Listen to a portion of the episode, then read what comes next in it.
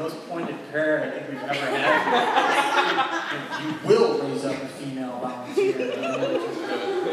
How you guys doing? I'm Pastor Anthony. You're at the New Day Vine campus, like Shamrock said. And uh, let me just say one more thing about 320 and beyond is that a million, over a million dollars seems like a lot of money. And then New Day Community Church gives almost $150,000 in less than three months. That's amazing. That's amazing. And then paying this mortgage is really the first hurdle on the way to even better things. This is going to free us up to do awesome stuff. So mm-hmm. 17th and 18th, pray about it. We're going to conquer the mortgage. We're going to burn it. And we will celebrate. We're going to burn it? With what we celebrate here. Who knows what we celebrate with at New Day Vine? Bacon. That's right. I will bring bacon. And we will eat so much. We've been waiting for this for like two years. I know. Yeah, we're going to pay it off Great. First. Pay it off. Who was here for the Easter where we had like six pounds of bacon? Oh my goodness. So We're all sick on bacon. It was glorious. That is the meat of the new covenant. Thank you, Jesus. All right. Bacon, absolutely, Demi. I'll explain it to you later. Well, we are in a series called Journey to Easter, and we are examining different lessons that Jesus can teach us during his Passion Week on the way to the cross. And we're doing this as three congregations all at once. Every church is preaching the same message, and then we have a whole bunch of small groups that are meeting to discuss the same thing midweek. Ours, as Shamrock said, is Wednesday. Please come, it's awesome. And today's message is about yielding. Yield is the theme of this week. And I, I thought it was fitting to have a worshiper kneeling as the, the symbol for yielding, because that is a yielded posture. But I want to open up with a different kind of analogy and really bring it home, and that is the traffic analogy. did, anybody read the, did anybody read the bulletin that, I, that is on this week? I wrote something about yielding and traffic and how it works. And I just want to point out how important it is to yield. And we all know, everyone in this room knows how important yielding is every time you drive. Because when you drive and you stop at a red light, essentially, not only are you stopping and obeying the law, you are yielding to something greater than yourself. You get in the car with a plan, right? I want to get someplace usually by a certain time, and if you're like me, you're usually running a few minutes late, so you want to get there quickly. this light changes colors and you stop. Isn't that weird? You, you stop your plan and you obey the direction of something else. Hmm. That's yielding. Hmm. I say, all right, my time is not as important as stopping at this light, or this stop sign, or this intersection. Why? Well, I instinctively know there's all kinds of good reasons that it's good for me to yield. It avoids stuff like this. I think this is actually the result of a flood, sadly, but I thought just everybody like crashed in an intersection was a wonderful image of what it looks like if we stopped yielding, if we all abandoned common sense when we drive. So I want to open it up by thinking of yielding as something we all know we should do because instinctively we know it's good for us. It's good for us to yield. This is going to be a heavier message. We're going to talk about some, some harder realities, but it's not going to be a joyless message. But I want to keep in mind what we mean when we talk about yielding. I don't often use Webster's dictionary definitions because I actually think that's kind of cheesy. But Webster really helps us with this. When we think of yielding, we want to think of giving something up or rendering it as fitting, rightfully owed, or required. It was mine, but you deserve it. That's yielding. Definition three, to give up possession of on a claim or demand. Somebody says, that is rightfully mine, and you say, you're right, it is rightfully yours. It was mine, but it belongs to you. And it could mean to give up one's life and so die. It could mean to yield, surrender, or relinquish physical, physical control to another, even of yourself or your property. And then lastly, it means to surrender or submit oneself to another, to yield. We're going to come back to this, but this is the image I want to have in our head of what it means to yield, to submit, to surrender is another way of thinking about this.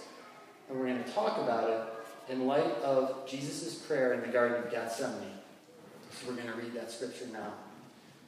Matthew 26, 31 to 46 is the scripture. And Jesus is with his disciples and he tells them, This very night you will all fall away on account of me, for it is written, I will strike the shepherd, and the sheep of the flock will be scattered. But after I have risen, I will go ahead of you into Galilee.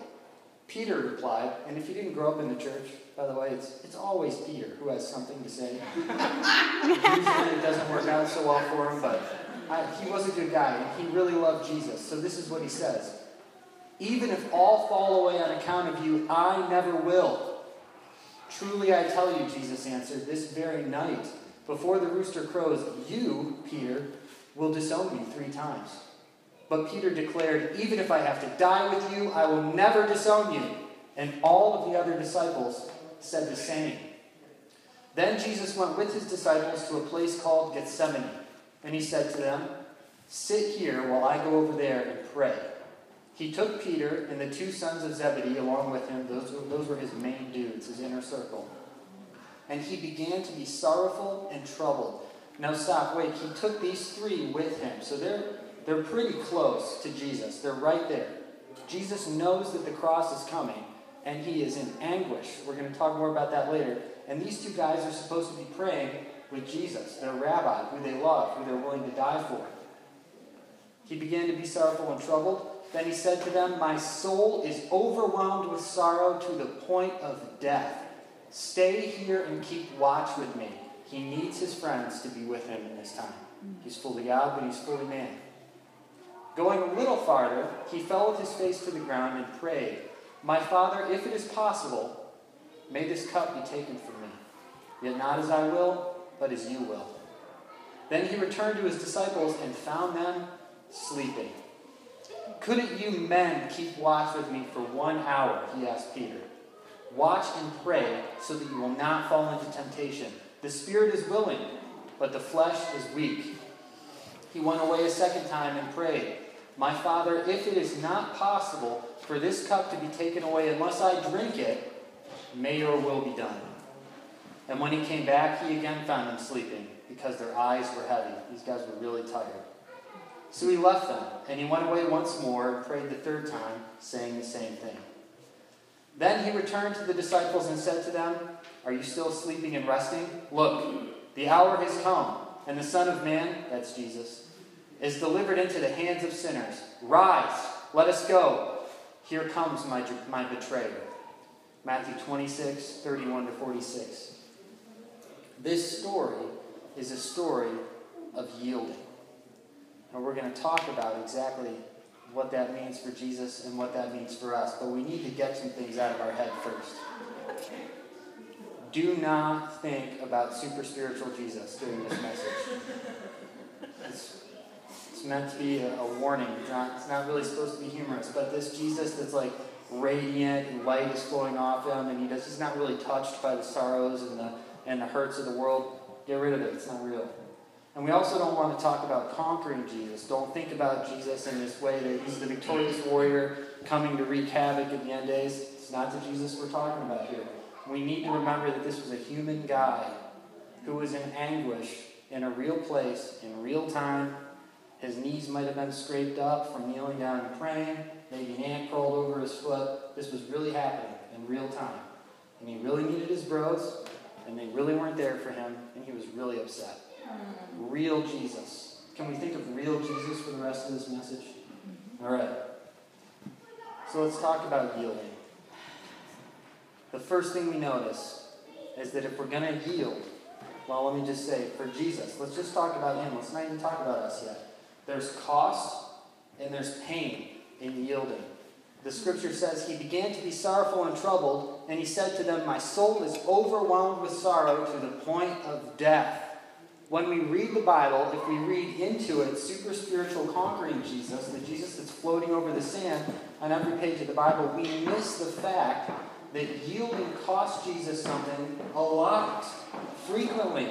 The Bible says earlier when he was talking about the, the crucifixion in Luke 12:50, he says, I have a baptism to be baptized with. He's talking about the crucifixion and how great is my distress until it is accomplished. This was looming over his head all the time. He was a human being. And not only that, but in the normal course of his ministry, Jesus got sad, angry, hungry, and thirsty as a direct result of yielding to God. As a result, not just because, but because he did what God said. his soul was grieved. When he went to the tomb to raise Lazarus, not only is he sad, he's crying a few verses before, and then he's enraged at death. So he's running the gamut of emotions. He stops at the well and has to ask a Samaritan woman, well, he used the opportunity to show love to a Samaritan woman, is the better way to say it, for a drink. He's thirsty, he's parched. He gets hungry all the time. He's a man. And his life is such because he's yielded to God's will, not in spite of it. This is important. Jesus was likely poor, probably homeless. He was hounded by demanding crowds and pestered by bullies. He was constantly drawn into conflicts. He was friendless and misunderstood by family, and he knew the cross was waiting for him at the end of his life. Does that sound fun? No. no. Does this sound initially like the victorious Christian life? Does this sound like a, a way to get droves of people into your church? Maybe a nice attraction series would be in order. It seems crazy. In many ways, Jesus' yielded life looks utterly and completely unattractive. Who would want to live this way? And the answer is Jesus hopes his disciples will. Jesus makes it clear that we need to be ready to yield to his will, even if it costs us. And some of the things that he's very honest with us that it might cost us are friends, family, and suffering. Let's look at these scriptures. And this is Jesus being a realist. He didn't sugarcoat anything. Jesus was not trying to bait and switch anyone. I, I heard someone say that uh, whoever said religion is the opiate of the masses either doesn't understand religion or doesn't understand opiates. there's nothing calming here. This is utter realism. Let's read Luke 6 22 to 23. Jesus says, Blessed are you when people hate you, when they exclude you and insult you and reject your name as evil because of the Son of Man. Rejoice in that day and leap for joy, because great is your reward in heaven. For that is how their ancestors treated the prophets. Jesus mm. says, if you want to follow me, co workers, friends, they're going to exclude you. They're going to ostracize you because of me. Blessed are you in that day. But he's being honest. In America, we don't have rampant violence against Christians, but we do have this, don't we? Some people in this room may have experienced this in a very real and hurtful way. Jesus says, You're yielding to my will. Actually rejoice. Your reward is great. He's honest. This could happen. Family. Matthew 10 34 to 36.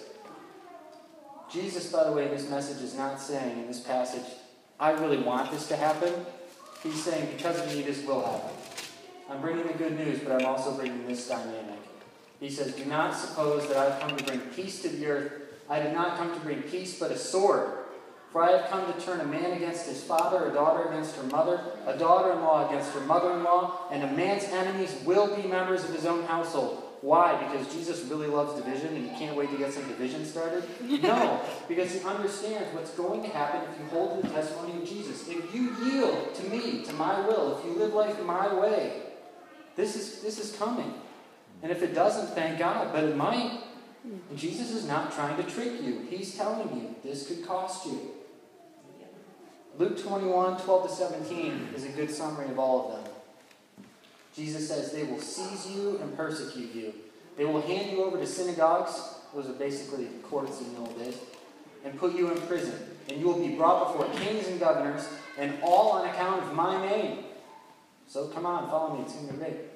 And so you will bear testimony to me, but make up your mind not to worry beforehand how you will defend yourselves, for I will give you words and wisdom that none of your adversaries will be able to resist or contradict. Note here, he doesn't say, I'm going to give you wisdom to get out of it. He's going to give you wisdom that can't contradict. We see this in Scripture and it doesn't end well. They get so furious they can't contradict Stephen, they decide to kill him. You will be betrayed even by parents, brothers and sisters, relatives and friends. They will put some of you to death, and everyone will hate you because of me. Everything could go south before it goes north. Hmm. Are you in? It's not a rhetorical question.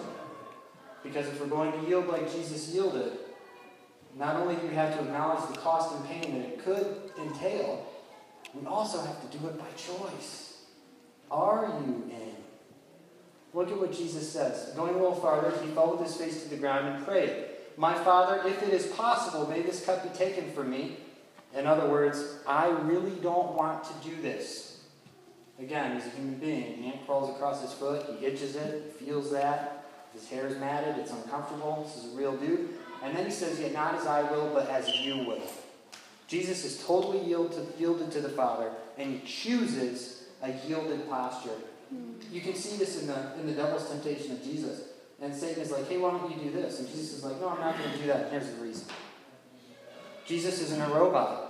Stop thinking of super spiritual Jesus, or conquering Jesus, or robot Jesus, or so super spiritual Jesus that he's not a real human being. He was fully God, man. It's a mystery, but he was fully man. As a man, he chose to be yielded. In John 8, we see a phenomenal outline of Jesus' relationship with his Father. And these are just some excerpts I pulled out, but I love the continuity here. Jesus is explaining to the religious leaders what his relationship is with the Father. And he says this I stand with the Father. I stand with the Father who sent me.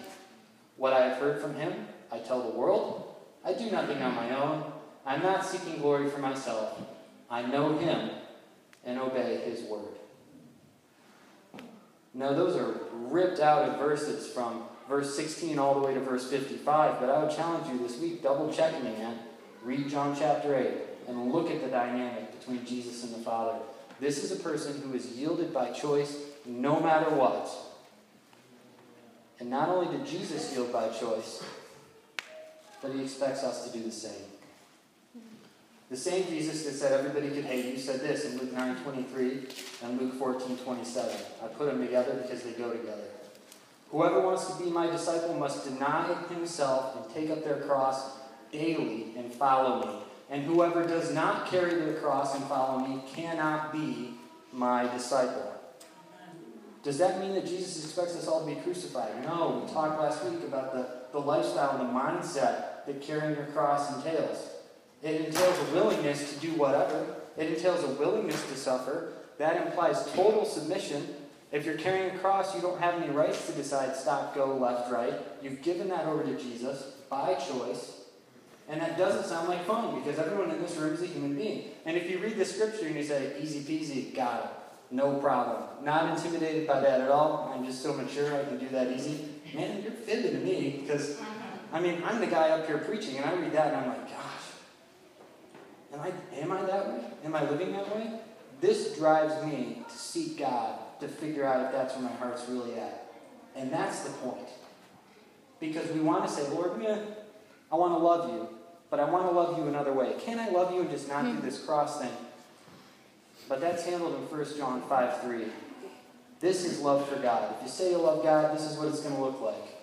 You keep His commandments, and His commandments are not burdensome. A good gauge of your own love for God is Am I irritated by what God tells me to do?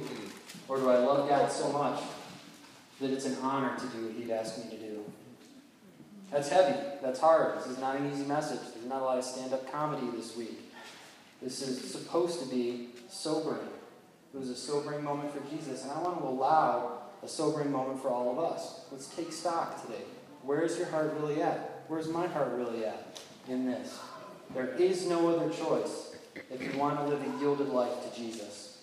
Again, we give our lives and we hand over our wills to Him as something fitting, rightfully owed, or required.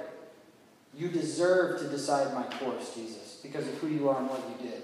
You give up possession or a claim of anything in your life to Jesus because He rightfully earned it on the cross. Yes, I will give up my life. Yes, I will surrender or relinquish physical control of myself, and I will submit. Here's the thing. Again, I just said all those eyes very confidently, but please don't think that this is any easier for me than it is for you. It's constant. The Apostle Paul said, I have to die daily. It's a constant choice. But everybody's going to submit. The Bible says every knee will bow and acknowledge Jesus as Lord. But there's two different ways to do that. You can do that willingly and love Him as your Lord, or you can do it unwillingly, which is at best buffoonish. I found this, I wanted to find a resisting arrest rest gif, and literally, some of them funny, but I could not, various reasons, I could not show any of them in church.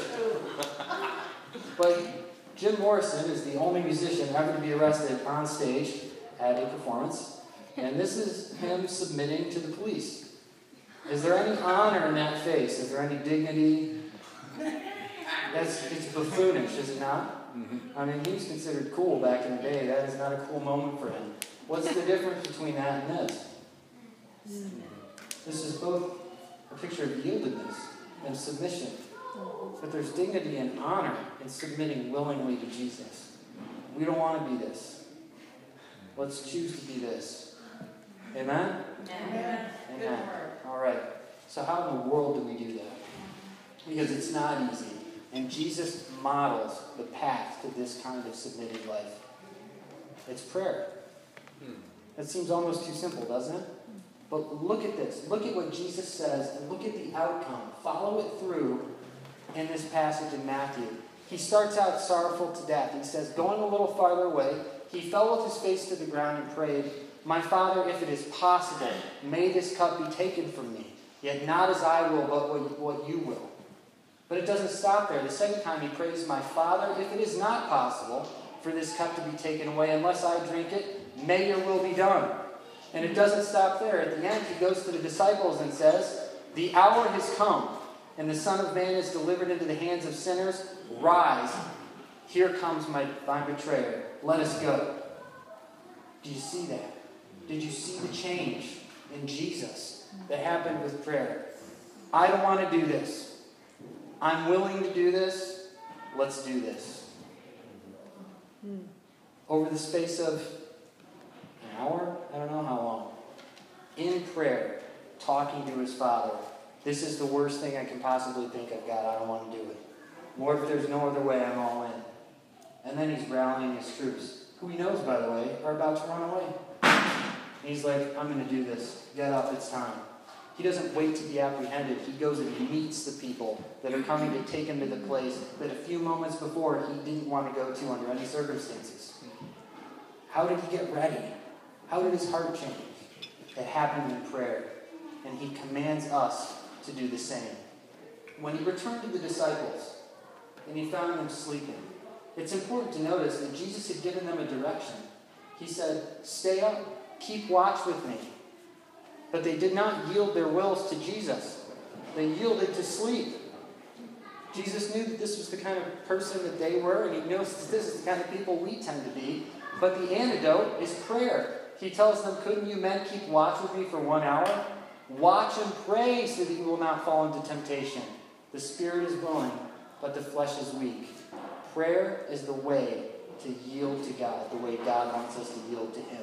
In prayer, our hearts are changed, and we are given the strength to yield to God's will. And I actually was thinking about this, and I thought, you know, if Jesus had to pray earnestly to get his heart right, Jesus' heart right, in order to do God's will, how in the world are we going to do that if we don't pray? How are we going to yield if we don't pray? If Jesus had to. And so I hesitated to write this, but I'm going to write it, and I, I'm writing this to me as much to you that failure to pray is failure to yield. Amen. If you're not praying, really spending time in the presence of God, how are you going to live a yielded life? Impossible. Impossible. Nobody's that good. I'm not. If you are, you think you are, let's talk afterwards. Maybe you have something you can share with me. But this is where I land. Failure to prayer. Failure to pray is failure to yield. If this seems hard, this is the last thing I'm going to say in this sermon, because if we're all honest, who thinks this seems hard? I think it seems hard. Maybe it seems simple, but I think it sure seems hard. If I tell you go outside and lift up my car, those are very simple directions, but it's hard. In fact, you might not be able to do it. If this seems hard, I want to say this. Even though Jesus lived a 100% yielded life, he also did exactly what he wanted to. He wouldn't have done anything else had he had the choice, because guess what? He did have the choice, and he didn't do anything else. That is available to us. Look at this psalm written by King David. Now, King David almost folk hero status in, in Israel. He was the man in their history. They love King David. And if you haven't grown up in the church, if you weren't forced to go multiple times a week like I was, all you need to know about King David is he was a king. And was a powerful one. There we go. That sets the scene for this psalm. King David wrote this poem. I long, yes, I faint with longing to enter the courts of the Lord. Pause.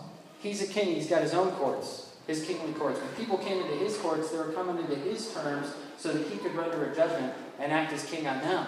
And here the king is writing a poem saying, You know what I really want? Man, I really want to go into the courts of another king. I really want to go into the courts of my God. Wouldn't that be awesome? So he's already set the stage. He's like, I'm ready to throw this king thing aside and just go and go before my God. He says, With my whole being, body and soul, I will shout joyfully to the living God. A single day in your courts is better than a thousand anywhere else. I would rather be a gatekeeper. This is the king talking. I'd rather be a lowly servant in the house of my God than live the good life in the homes of the wicked. And I would love to give you the scripture, but it's cut off. So the king, the king's like, I love God so much. I would just let me be a slave in his house, man. Oh, that would be so much better than being the king. Astounding. Astounding. This same guy that wrote this song wrote this one. Delight yourself in the Lord, and he will give you the desires of your heart. Psalm 37 4. Jesus was absolutely delighted in God the Father. He loved him more than anything else in the world. He respected him more than anything else in the world. Revered him more than anything else in the world. God the Father was number one to Jesus. It was a no brainer to him. What do I want to do most of all? Whatever he would have me do. He delighted himself in the Lord, and God gave him the desires of his heart. Because the desires of his heart were to do the desires of God's heart. Jesus was willing to yield. No matter what it cost, by choice, through prayer, out of love for his father. And if you let him, he will give that same heart to you. Amen. It might not be easy, but it's possible. And it's awesome. Thank you guys. Appreciate it. Thank you. Wow.